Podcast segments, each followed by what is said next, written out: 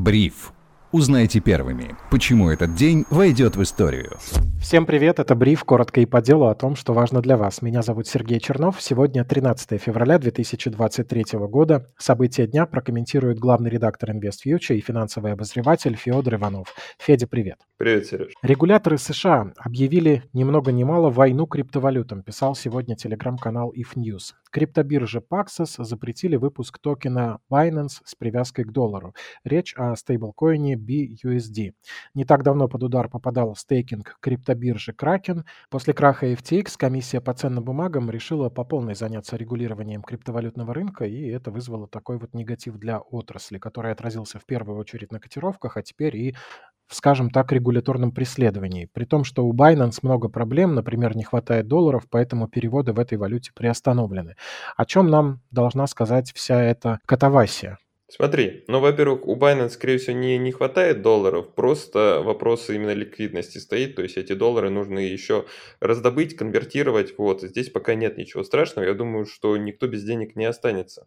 Скорее тут стоит вопрос в целом Э, ты правильно сказал, регулирование криптоотрасли страха э, со стороны регуляторов, со стороны пользователей и в целом э, закручивание гаек, которое происходит, потому что BUSD это был централизованный стейблкоин. Это тоже важный момент. То есть он даже не был децентрализованным, он находился в юрисдикции США, соблюдал законы, аудировался и так далее. Тем не менее, все равно, ну, на самом деле, эм, не возбуждало дело относительно Paxos и BUSD. Но Paxos, э, насколько я понимаю, он просто взял и предварительно его решил, в общем-то говоря, закрыть, потому что, видимо, знает, что ничем хорошим это не закончится. На самом деле для крипторынка это негатив, потому что BUSD это одна из крупнейших э, криптовалют, э, третий по размеру стейблкоин. И, естественно, э, для рынка это будет негатив, потому что будут закрываться позиции, рынок э, станет меньше, в нем будет меньше ликвидности, меньше вариантов как раз-таки для аллокации средств. И это пример для многих других э, компаний, которые зарегистрированы в США, либо подчиняются американской юрисдикции. Они не знают, какое у них будет будущее. Тут же будут наверняка выводы с, разных, с разного рода протоколов, вот, э, которые точно так же могут попасть под раздачу, потому что комиссия по ценным бумагам на самом деле может признать ценной бумагой все, что выплачивает в той или иной мере вознаграждение. Например, э, стейкинг, фарминг пулы, возможно, еще что-то, и в чем участвуют вот эти криптовалюты. Э, довольно такая мутная история, поэтому действительно сейчас какой вывод, что все-таки ничего прям супер критичного нет, но могут скрыться и очередные слабые места в отрасли, и отрасль становится, опять же, более узкой, более зарегулированной, и это, естественно, негатив для крипторынка. Понятно. Ну, мы тоже не знаем, какое у нас будущее, и не переживаем как-то из-за этого, чего эти ребята волнуются, тоже пока не очень ясно.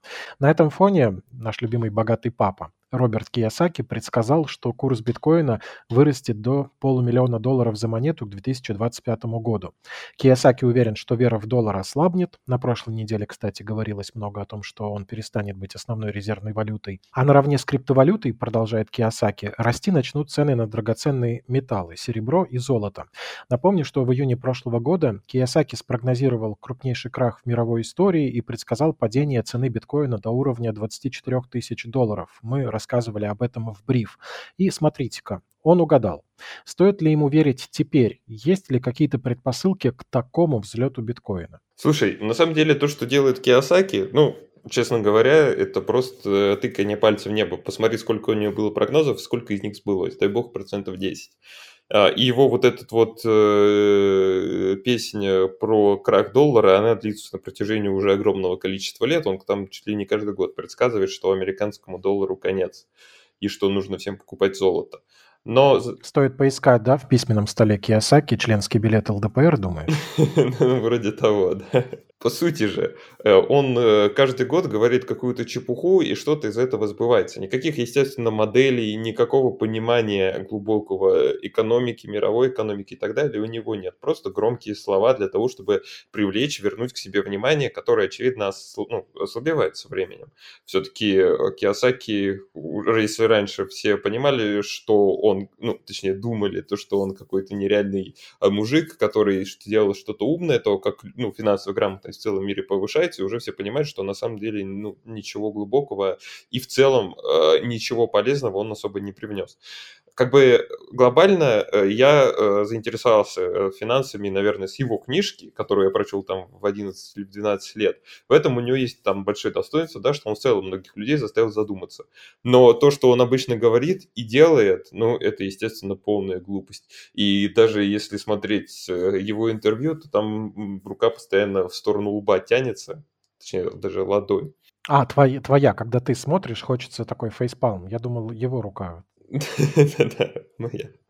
А, касаемо биткоина по 500 тысяч долларов. Не то чтобы такое, наверное, не было возможно, но, э, с другой стороны, это кажется не очень реалистичным, потому что ну, много очень факторов должно сойтись. Во-первых, должны сейчас не помереть все компании, которые как раз-таки очень сильно разгоняли криптовалюту, открывая э, маржинальные позиции под э, очень плохое обеспечение, которые, собственно говоря, эту криптовалюту и качали.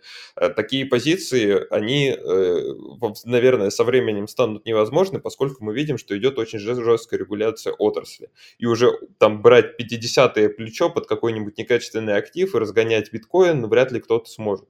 Это первый момент. Второй момент, ну, мир все еще находится в стадии окончания бума экономики, когда сохраняется высокая инфляция. Высокая инфляция – это то, что на самом деле э, сейчас является приоритетной проблемой для мировых центральных банков. Они будут проводить жесткую денежно-кредитную политику. Ближайший, во всяком случае, год. А, возможно, даже 2-3 а, ну, год точно, э, возможно, там 2024 год тоже будет довольно жесткий в денежно-кредитной политике. Будут ли они после этого сразу заливать экономику огромным количеством денег, там, ФРС и ЕЦБ, что может помпануть биткоин? Да ну очень вряд ли, потому что сначала должен сильно вырасти фондовый рынок, э, ну, естественно, криптовалюта тоже вырастет, но за счет э, низкой базы. Потом, когда деньги на фондовом рынке, ну, когда фондовый рынок уже станет дорогим, деньги пойдут уже тогда на крипторынок, и когда это все будет, и дойдет ли вообще биткоин до там, полумиллиона долларов, ну, я, честно говоря, сомневаюсь, что это возможно, потому что 2025 год, э, ну, всего лишь через год будет ну, через два фактически, да, но мы уже живем в 2023, дальше 2024, вот 2025. Сможет ли биткоин э, в 25 раз вырасти? Ну, очень вряд ли. Нету предпосылок макроэкономических для этого. Плюс, опять же, внутри индустрии идет ужесточение э, завинчивания гаек, и вряд ли так спокойно можно будет разгонять крипту, как это было в 2020-2021 годах. Ну да, и слишком много вопросов к прочности нашего земного шарика, чтобы что-то думать теперь тут о 2025 годе, еще дожить надо. А Роберт Кiyosaki действительно мне понравилось, как ты сказал, про то, что когда-то, может быть, все его мысли были в новинку. Спасибо ему, что он их сформулировал. Но новых бестселлеров нет, и, видимо, действительно нужно просто привлечь внимание. Мне кажется, сейчас в мире уже достаточно людей, которые в финансовой грамотности разобрались даже лучше, чем он. Ну, если прям взять и посмотреть на то, что он ничего не написал после «Богатого папы». Мне кажется, даже многие подписчики образовательной платформы «Их плюс» могут дать Киосаки фору. Ну, это такой им комплимент, я их, правда, всех люблю. Кстати, там же на «Их плюс» есть и курс, который поможет освоить э, крипту как инструмент активного и пассивного дохода всего за 6 недель. «Крипта. Новая реальность» называется этот курс, оставлю ссылку на него в описании. Посмотрим на то, что происходит у нас в стране. Тут Банк России объявил о том, что с марта повышает нормативы обязательных резервов для банков. ЦБ объясняет повышение нормативов профицитом денег в экономике, а также заменой доллара и евро в валюте баланса. Это, отмечают аналитики, негатив для банковского сектора, поскольку больше резервов, меньше прибыли, значит меньше дивиденды. Если на пальцах, как я понимаю, а ты меня поправишь, если что не так, то банки обязали увеличить запасы наличных, что те будут делать за счет прибыли. Как долго может существовать такая мера в текущих условиях? Насколько сильно это негатив? В прошлом, может быть, что-то такое было, с чем можно это сравнить? Смотри, э, такое происходит постоянно. Это одна из мер денежно-кредитной политики. По факту банки просто должны хранить деньги на счетах, которые будут э, увеличивать, э, собственно говоря, надежность банка, его ликвидность. Ну смотри, все очень просто. Давай вот банальный пример. Когда у тебя э, норматив резерва, допустим, 5%, утрирую, ты там хороший, надежный, э, там, ну, нормальный, короче, заемщик, я тебе, допустим, выдаю кредит на 100 тысяч рублей, я должен э, обеспечение этого кредита на случай, если ты не вернешь мне эти деньги, держать 5000 рублей, потому что uh-huh. у меня все-таки, я же, ну, скорее всего, не свои деньги тебе отдал, например, деньги своих вкладчиков, да? Вкладчики могут прийти и попросить деньги, ко всему прочему, даже если ты мне его вернешь. Uh-huh. Ну, то есть, э, может быть вот такая ситуация, да? Э, соответственно, э, когда норматив резерва 5%, то я кладу 5000 рублей. Соответственно, я не могу все 100 тысяч дать, и еще вот эти 5000, которые у меня там где-то были, еще выдать кому-то тоже в виде кредита. Вот я их оставляю в качестве резерва. Это ограничивает объем ну, возможного выдаваемого мной кредита. Скажи, а если теперь, например, будет там 30%? То значит, когда, чтобы выдать тебе кредит 100 э, тысяч рублей, то я должен буду 30 тысяч рублей положить в резервы это будет считаться как бы расходом по отчетности и, ну, как можно сказать, даже может к убыткам отчетности привести. Но справедливости ради, когда эти резервы расформировывают, то они часто а, записываются как прибыль.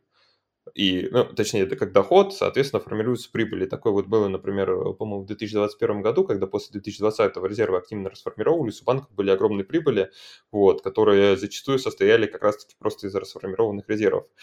Соответственно, чем выше э, вот, это, э, вот этот норматив, тем меньше банки могут выдавать кредитов. Да. Тем больше они хранят э, резервов. Э, негатив ли это для банков? С одной стороны, да. Потому что кажется, что они э, должны будут, э, ну, они будут меньше зарабатывать, потому что меньше выдают кредитов. С другой стороны, это же все-таки повышение стабильности.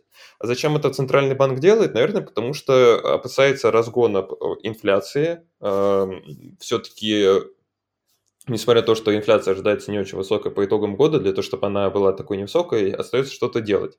Какой здесь минус? Наверное, это минус для экономического роста. Потому что все-таки у нас когда меньше кредитов выдается, меньше спрос. Но я уверен, что Центральный банк делает это не просто так, а в условиях реально растущих зарплат. То есть э, сейчас э, зарплаты выросли, и Центральный банк считает, что ну вот зарплаты выросли, собственно говоря, у людей деньги есть, нечего им сейчас на кредиты подсаживаться, э, давайте поостынем.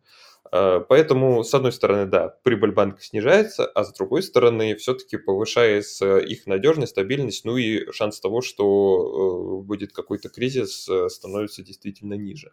Как хитро все устроено. Спасибо, что рассказал. Я тоже как раз подумал про то, что у банков уменьшается стимул выдавать кредиты. Как минимум могут ужесточить требования к заемщикам. Но еще интересно здесь коротко спросить тебя о том, почему рынок воспринимает это таким негативом, раз уж э, подъем был всего на 1 процентный пункт до 4% по рублевым пассивам. Это же не так много. Ну, смотри, с одной стороны, с 3 до 4% не так много, а с другой стороны, а, у тебя 4 а, делить на 3, это сколько получается? Это на 33% увеличение угу. резерва. Не, ну на самом деле это действительно не очень серьезный подъем, но поэтому и, собственно говоря, акции там не обвалились, э, там умеренная довольно реакция у банков. В этом нет ничего критичного, такая мягкая мера ужесточения денежно-кредитной политики.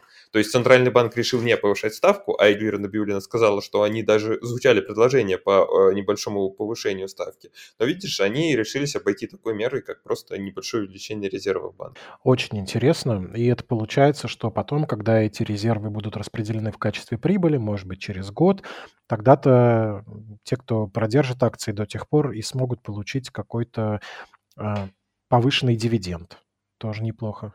Да, но на самом деле, насколько я помню, у многих э, крупных банков это вообще не коснется, потому что у них и так с резервами там все в порядке. Они, ну, как бы, ты можешь держать норму больше, ну, можешь э, держать резервы больше нормы. Меньше не можешь, но больше можешь. Поэтому тот же Сбер, по-моему, у него там и так превышает эту норму.